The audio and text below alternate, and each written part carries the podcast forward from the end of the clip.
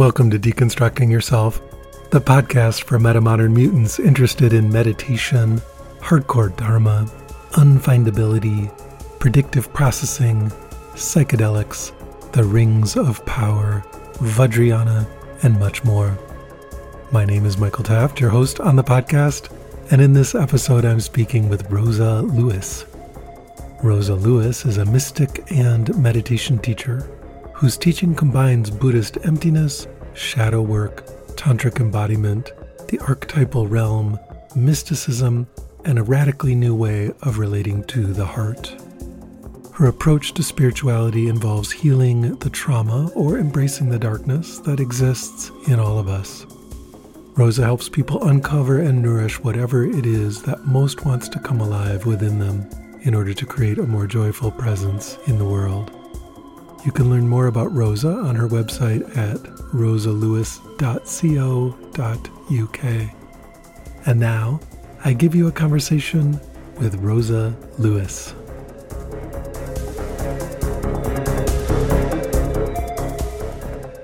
Rosa, welcome to the Deconstructing Yourself podcast. Thanks. We're here in this room at the Alembic in Berkeley, California, and it's not really a recording studio, so you can hear it's got a funny sound, but this is the best we could do for doing an in person interview, which I haven't done in like two and a half years. Ah, nice. Yeah, super fun. Super fun, right? They've all been on some kind of internet application just because of COVID. So we're COVID free enough to talk face to face. So it's a real pleasure to have you here. Yeah, it's super nice. So, Rosa Lewis, please introduce yourself. Thanks. Yeah, I'd say I'm a mystic and meditation teacher. I've been on quite an epic sort of spiritual journey of my own where I've had a lot of very intense and different experiences. And I think part of what's come through is the importance of just talking about them in a very open and public way. And as a result of that, I guess people who've had similar experiences or who resonate with that have, have ended up finding me and just becoming a bit of a sort of hub for people interested in these different aspects of the spiritual path. And I think, particularly, some of the areas that I really am passionate about are things like including the darkness in how we relate to spirituality and also including the imaginal aspect of our experience, amongst other things. All very fascinating topics. I'm curious, when you say you've had an epic spiritual journey, of course, that makes me want to say, can you describe a little bit of that for us? Yeah, sure. It started in my early mid 20s. At that time, I just had no spiritual background, no context. So I was just sort of like having all these experiences and having nowhere to categorize them. So things like big heart openings or energetic experiences, lots of like synchronicities emerging. And the place that I found that made the most sense of it was some really deep psychotherapeutic work that was also somatic, embodied, energetic, and took that as my path for quite a while. Got very interested in Jung and his path and how his psychosis slash experiences of the archetypal realm were kind of part of his spiritual experiences and just really threw myself down that path, I guess, and embraced everything that came up. What was your main method of following Jung's teachings? Yeah, so the psychotherapeutic work that I'd done was built from his teachings. So it used archetypes. It was very much like shadow work and integrating the shadow. And that kind of showed me a way of relating to the world where nothing was fundamentally bad. It was kind of everything was good but had become a shadow in some way. And so it was about relating to the layers of suffering, challenge, and just integrating them in my life and in my own internal experience. Just sort of that being the process, almost kind of like picking things up one at a time and being like, what in this needs to be seen, felt, loved, understood. And were you including things like art, like drawing and dancing and stuff, as we sometimes do in Jungian? Or was it almost all just active imagination, closing your eyes and going in? Yeah, it was more the kind of somatic, embodied sense of just really feeling things and being with things. Later, there became more expression and including art and music and different bits as part of integration of the soul realm and the imaginal. But it started as a very kind of like somatic, embodied approach. I really like how you're describing the quality of accepting everything that's arising, right? Like nothing is cast out, it's all somehow included. I'm putting words in your mouth at this point, but doesn't have to be somehow redeemed. It's already excellent the way it is. Yeah, the inclusion element is one of the strongest forces in my practice and I guess at my teaching now. And it's really like the translation of inclusion as opposed to equanimity. It's like an active acceptance of everything. And like you say, sometimes that means when you accept it, there's some purification or transformation or change, but also just acceptance around like things just being as, as they are. Good, so please continue. So then I introduced the Buddhist meditation aspect to this approach. What lineage or what technique or how did you do that? Through reading Mastering the Core Teachings of the Buddha. Oh, okay. So Daniel Ingram brought Yes. you to Buddhism. Yes. I think part of the reason that made it accessible to me as well was because it was talking about the energetic stuff and the deep concentration and the far end of things that can come up, which were already present for me. So something clicked where I was like, oh, this is like part and parcel of the meditative path. So it opened that door. And then equally listening to this podcast. just opened up some doors of ah i get it it's like getting in touch with these different things it's not kind of like one thing that is trying to have no thoughts. Yeah. So glad there's like a feedback loop happening here where the podcast is now coming back on itself and influencing the teachers a little bit. That's fascinating. yeah totally. It's really cool. So then that completely opened my mind and just really engaged me with buddhism and the more kind of like mindfulness meditation aspect. Something clicked. I was like oh i see how that feeds into this worldview that i have. And i started practicing keeping that sort of jungian somatic experiencing shadow work practice alive but almost like bringing that into a more formal meditation practice. And that just sort of like super speeded everything up. And i went on a few short retreats and again that rocketed everything because i'm just a very sort of sensitive absorbent being and being in that hyper focused environment with loads of other people it's just like being on psychedelics for me and then at one point my conscious state had just been unraveling for a few years by that point i fell off a cliff from a state of consciousness perspective where I was really in the state of just what was present in the moment and zero concepts or perspectives outside of anything. And was that relatively pleasant experience? For some people, it can be kind of terrifying. Yeah, it was like when things were good, it was amazing. And when things were bad, it was terrible. There was just no coping or barrier between me and experience. It was just like no distance, just fully with whatever the thing was present in that moment. Yeah. And so, how did you work with that? At that point, the thing had just taken over. Hmm. So I'd, up to that point, spent quite a lot of time in trance states, like doing strange things and following the thing. It's almost like the sort of pull, the intuitive pull of life force just took over, and everything was just kind of like an explosion of here's a thing in a moment, here's another thing in a moment, here's another thing in a moment. And yeah, there was a kind of warrior archetype or like tantric approach to almost just like being the container for the stuff to be expressed through or to impact and just like being with the impact and allowing it to purify or impact me or show me something and it was just my purpose to go through it And so, after working with that for a while, where did that then lead to?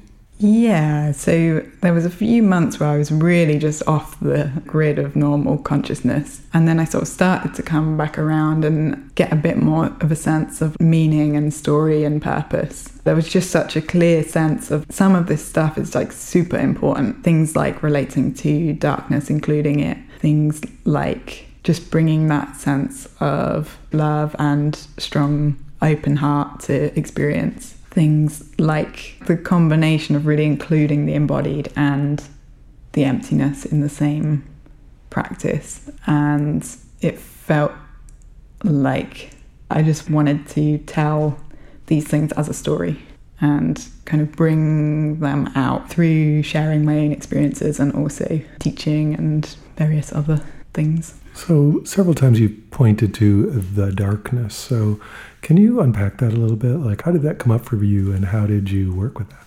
Yeah, it's such a big topic. Well, I think it's interesting because one of the things that's coming up is just appreciating, for example, death anger as a perfect expression.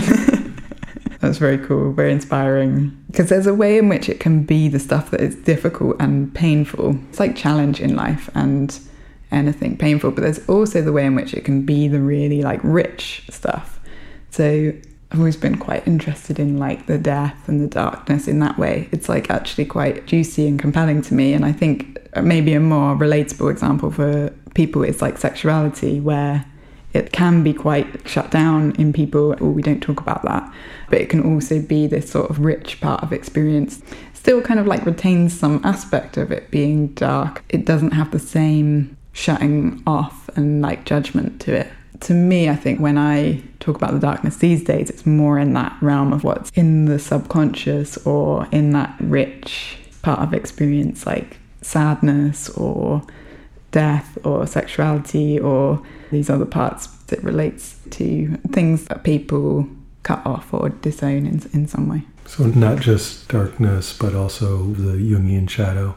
Yes. Yeah, which could include what we might conventionally think of as light things, non-dark things, but mm-hmm. they're being shut out.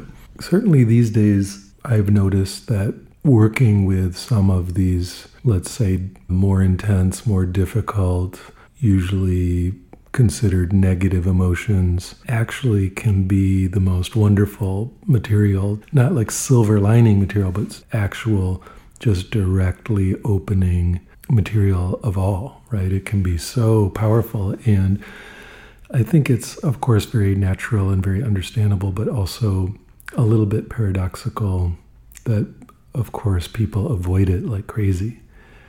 And so, how do you work with that if you're talking to someone or you're working with someone and you just notice that total avoidance of that happening. Yeah, I agree. It feels to me the fastest way to transform something is almost like to go through the most difficult bit because that's the bit that people are avoiding. And so if it's like if people can be with the thing that it's hard to be with, then suddenly that can transform the experience. And I think that there's also the risk with all of these things that they're being, there's like a sense of compassion where it's always like, ah, this this person doesn't want to be with this thing because for a reason. It's like they've learned it's not safe or it's overwhelming, and there's good reasons to that things are difficult to be with, and those are real. So there's a sense of like respect for that with people when I'm teaching or working with people that these things need to be treated carefully.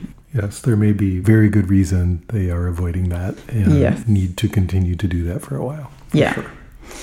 I guess it's always just a sort of invitation to step in and open something up with people and knowing in myself that I've opened something, I can hold something and providing that as a safety of like, hey, you know, sadness is totally welcome here. I can hold that. I'm not going to freak out. Or it's like being able to be the safe place for, for someone to come and there's almost like two aspects of it. I think one is taking away people's self judgment or inner critic around like sadness is bad or something, I shouldn't feel it. And it's almost just like that can be a very quick change in people where you just go, actually, anything you're feeling is very welcome. And if they can really get that transmission, that can be transformative in and of itself. And then, yeah, for bigger stuff, it's like having the care to make sure that they're supported and safe and feel held enough to open these things up. Something that I find hard to communicate is the wonderful, rich potential of going into this if one is ready for it. It's interesting when I invite people in to that space and what's possible there. Most of the time, they don't want to do it. And actually, there's a lot of pushback and why it's a bad idea and so on, which is fine. As we are saying, we need to be careful. But I think it's very fascinating that it's so hard, at least for me, to communicate what's good about it in such a way that people can dig in. And really start to go there. And then there's other times when people just light up about that idea. So I'm curious what your experience with that is, and if you have any ways of talking about it or describing it that you find people respond to as an invitation more openly. Hmm. Yeah, great question. I think because I talk about this so much, I attract people who are the people who get lit up by the idea. Everyone's like, give me the darkness. It's one of the advantages of having a death sangha. Yeah. yeah, I think there's a sense of like the way out is through. Yes. Yeah. It's almost like people won't believe it until they've really gone through it themselves. I feel like if I embody that and model it, and the more that people embody and model that, it's like people start to see, like, oh, yeah, okay, the way into presence and open heartedness and resilience and joy is by going through the dark stuff, is like meeting it. I guess the first time that I did it in a really strong way was in a shadow work therapy group retreat setting. And there was something about the facilitators who were holding the space where I was just like, oh, this person has something in them that is like really powerful. I could just sort of pick up on it. I wouldn't have been able to put it into words, but it's just they've got the kind of resilience in their being and just space holding capacity. I think that inspired me to really go into my own stuff and trust the container and be willing to really go somewhere that maybe I wouldn't have gone elsewhere.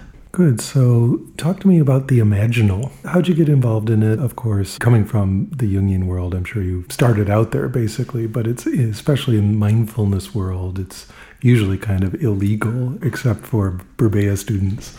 Yeah. Yeah. Yeah, I was going to say, Rob Burbea was a big inspiration. Again, like opened up a lot of stuff. It almost just became so much that the world is so inherently imaginal in my experience that I can't ignore it. It's kind of like the thing that's in the forefront of my experience. And so that that's kind of become how I teach primarily and yeah, it feels related as well to the stuff around the darkness because one of the best things about the imaginal is if everything is just creative expression, you don't put things into the good and bad categories. You don't put things into the shadow. It's just part of the unfolding in the same way that when you're watching a movie, you can kind of make space for really sad stuff and connect with it, or like really violent stuff, or you know, whatever. There's space for everything in that creative expression. And that's really the power of the imaginal to me. It's that when we get into a space that is safe, like a meditation retreat center or a meditation at home, then almost like look at the experience through the filter of the imaginal, then it's like, oh, whatever's here is just a creative expression of the universe expressing itself.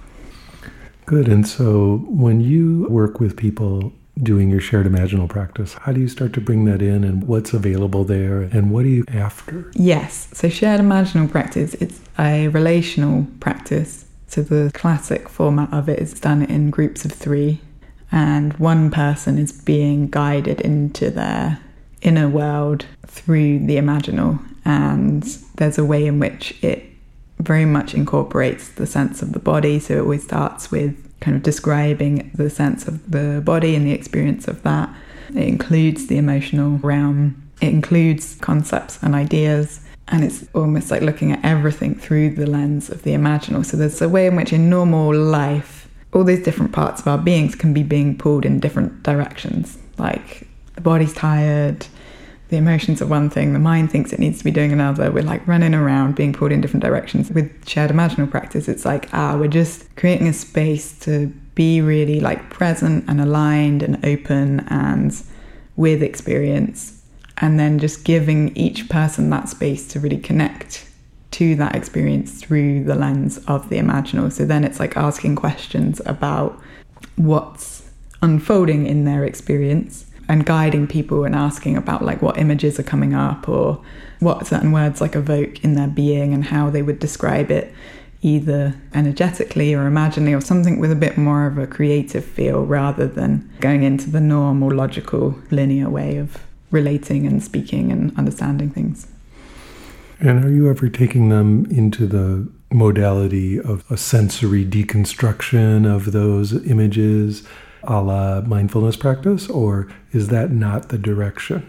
It can and does happen, definitely. There's kind of two things. With shared imaginal practice specifically, it's just giving space for whatever comes up to express itself. It's very like open handed, very much just almost showing each person that their experience is just the universe emerging. So there's almost like no intention with it, it's very open. And then when I've done more one to one guidance with people, we usually start by having a conversation of like, ah, what's coming up? What are you interested in? Where do we want to go? And then we might pick a direction. And so with some people, we've really gone into kind of like emptiness of different aspects of experience or non duality or picking up different parts of experience and using the imaginal to get more in touch or explore them more deeply. What's most exciting for you about shared imaginal practice? Or what do you love about it? I love it because it came from a place where being in a timeless, imaginal world that had that sort of dreamlike quality to it. And I was like, oh, maybe I could show people how to be in this world. And this way of being that I'm talking about has quite a lot of strong benefits to it. So I was like, yeah, I think probably people would quite enjoy it as well. And yeah, that's worked. People really like it much more kind of like deep connection available and able to relate from that space. So to me, it feels a bit just like hanging out in a cool, nice experience. And I think there's kind of like a nice moment often where people see something new and they're like, oh, there's like a different way of being in the world. And that moment to me is always really nice. It's just like opening up possibility for people and showing them something new. And so you're just intuitively following your own experience and sharing that with people. At least that's what I'm hearing. And so currently, where is that going? Like for you, how's it unfolding these days? Yeah, good question. The main joy in life for me is collaboration and creativity. So it's almost kind of like working with people on creative projects. And so one of the things I'm doing is I've we've got a decentralized collaboration of people who are all interested in the imaginal. So either people who've come across it through my work or people who are already working on their own in their own realm of it and we're exploring how this can be used in the world. So that kind of moment that I was talking about of like showing people something new, there's a way in which the like depth and power of that is immense. It's just like there's this completely new aspect of experience which opens up and it can make collaboration easier and more fun. It can make relating at a deeper level more possible. And so then the question is how can that be used not just as a thing of itself in the way that I'm teaching it, but how could it be used in, for example, business to solve problems or explicitly in therapy to unlock new healing, or how could it be explicitly used in academia to research experience or to fuel a different way of understanding the world? There's kind of like all these questions of like, oh, cool, we're all in touch with the power of the imaginal, and in particular, when the imaginal is used in the relational field. So it's a big question mark exploration, fun collective of people exploring together how it applies to all these different fields. Yeah. So, what is the biggest challenge that's arising? The biggest challenge, I would say, is that the existing systems in the world are so embedded in rational thinking, in capitalism, in all these very fixed ways of looking, that the shift into this way of being is huge yeah, that feels like the biggest challenge. It's like, huh, this is going to need a lot of force behind it. So I'm hearing you saying that basically, societally, people are stuck in the rational. And so, does your shared imaginal practice help to crowbar people out of that modality or invite them into something in a gentle way? Or is it only for people who are already out there floating in the imaginal dream realms? Yeah, totally. No, the practice is very good at opening this for people. Yes. And for me, it feels very spiritual, and I can talk about it very easily in those ways, but it can also be talked about and packaged in a way where you don't need it to touch into the mystical stuff and it can still be impactful. So there's a way in which it could be put into business settings and still do the main thing that it needs to do. Good. So it can work in settings like business or these types of things. What about in the meditation setting? How specifically would you work with the imaginal to help someone to unlock their meditation practice? Yeah. So I guess one of my deepest ethoses with meditation and teaching is that I'm showing someone their experience versus giving them a state that I think that they should be in. And it's almost like the imaginal is one of the keys to unlocking that for people because there's a way in which your experience is inherently imaginal in the way that everything we feel, everything we think, everything has this sort of unique creative quality inside it. And so, if you can show people that an inherent part of their experience almost is the key to unlocking a part where they're like validating their experience a lot more and connecting with it more deeply. And that feels very important. Something we run into, I'm sure you're running into it quite often, is basically a sense of self criticism or self hatred. It's really present in people and seems to be one of the major things sort of blocking up their practice. And how do you work with that in this way? Yeah, so I think there's a couple of ways. One is that the imaginal can almost like just cut through it because if people can really get into that creative way of expressing, there's no right or wrong. So it just takes out the need for an inner critic.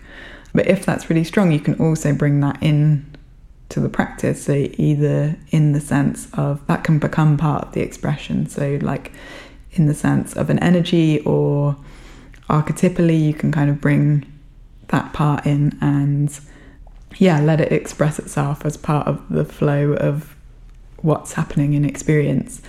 And then taking out that level of resistance to it or fear of it, that kind of takes its charge away. And suddenly it's just like, oh, that's just one part of the flow of my experience that's happening rather than it being sort of dictator to people that can override how they feel about themselves or the practice or I think it's super interesting that you're saying you don't have a particular state you're guiding people into. And I, I, respect that. I understand, you know, people's journey is their journey, right? It doesn't have to look a certain way. At least that's how I would say it. On the other hand, based on your own experience, how do you guide someone into going what you would consider deeper? So there's still sort of a guidance there. So mm-hmm. how do you work with that? Yeah, it's almost like there's meta meta states that's a 1T. 1T, yeah. So on a heart level, it's like the meta state is open. So it's kind of like the idea that generally it feels better if people are open hearted. So we're moving towards that. And then it's almost like, regardless of content or state or yeah, if difficult stuff is coming up, we're opening to it. And the same on like a body level, it's like presence. So it's really about being able to be in the body, be present, be here kind of in your life. Yeah. And then on a mind level, it's like having more emptiness, more sense of nebulosity of experience. And then on a soul level, it's like the being able to just flow with whatever's coming up. And they will feed each other. And there's a sense with all of those states, it's like being with your experience rather than being away from it. Rosa, thank you so much for coming on the show today. It's been a real pleasure to speak with you. Thanks. It's been super fun.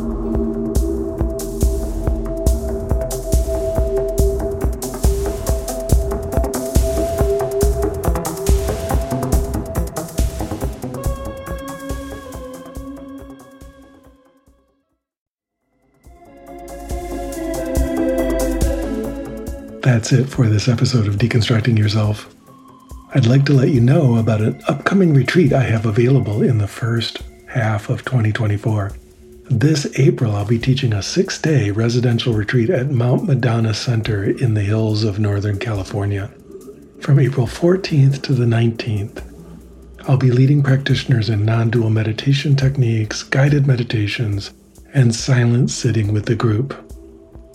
So, if you'd like to spend six days working on deepening your spiritual practice and particularly working on your non dual meditation with me and a group of interested folks, please consider joining me at Mount Madonna this April. Just go to the deconstructingyourself.com slash events page and follow the links you find there. I look forward to seeing you at the retreat.